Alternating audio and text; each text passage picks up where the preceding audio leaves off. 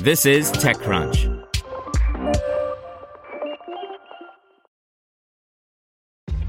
This episode is brought to you by ShipStation.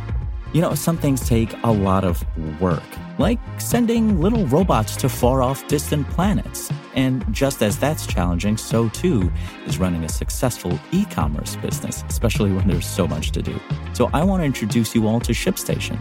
Now, I love using ShipStation because of its easy to use dashboard, which makes managing orders and printing labels a breeze and super smooth. Oh, and the customer service is just out of this world. It's exactly what you need to help grow your business. Sign up for your free 60-day trial at shipstation.com slash technews. That's shipstation.com slash technews. This podcast is supported by Tools and Weapons, the podcast hosted by Microsoft Vice Chair and President Brad Smith. Each episode features insight you won't find anywhere else from the center of the conversation surrounding emerging technologies like AI. Right now in the podcast, you can hear a special episode where Brad Smith lays out Microsoft's vision for a vibrant marketplace driving the new AI economy. To hear more, follow or subscribe to Tools and Weapons with Brad Smith wherever you get your podcasts. Welcome to TechCrunch Daily News, a roundup of the top tech news of the day. Brought to you by Office Depot OfficeMax, your destination for HP Ink. China criticizes Apple for approving an app used by Hong Kong protesters. Essential unveils a skinny new phone, and Uber is adding a pet mode.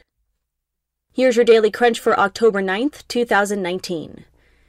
First up, Apple's decision to greenlight an app called HK Maps, which is being used by pro democracy protesters in Hong Kong to crowdsource information about street closures and police presence, has attracted the ire of the Chinese government. Specifically, an article in Chinese state mouthpiece China Daily attacks the iPhone maker for reversing an earlier decision not to allow the app to be listed on the iOS App Store.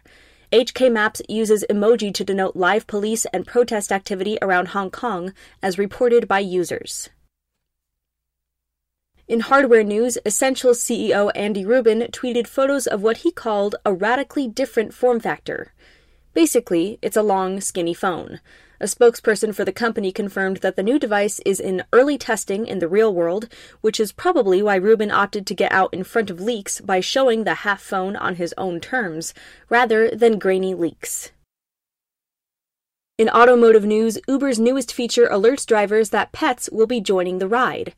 With Uber Pet, riders will pay a small surcharge for the privilege of taking their pets with them and drivers will have the option of avoiding trips with non service animals by opting out of Uber pet trips.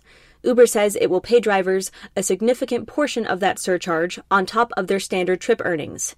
The feature will be available beginning October 16th in selected cities.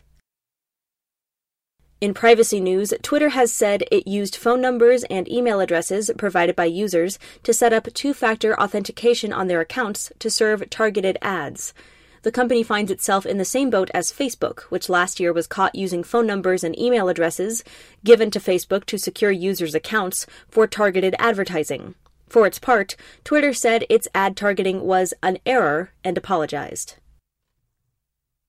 Next up, Google's Grasshopper coding class for beginners has come to the desktop.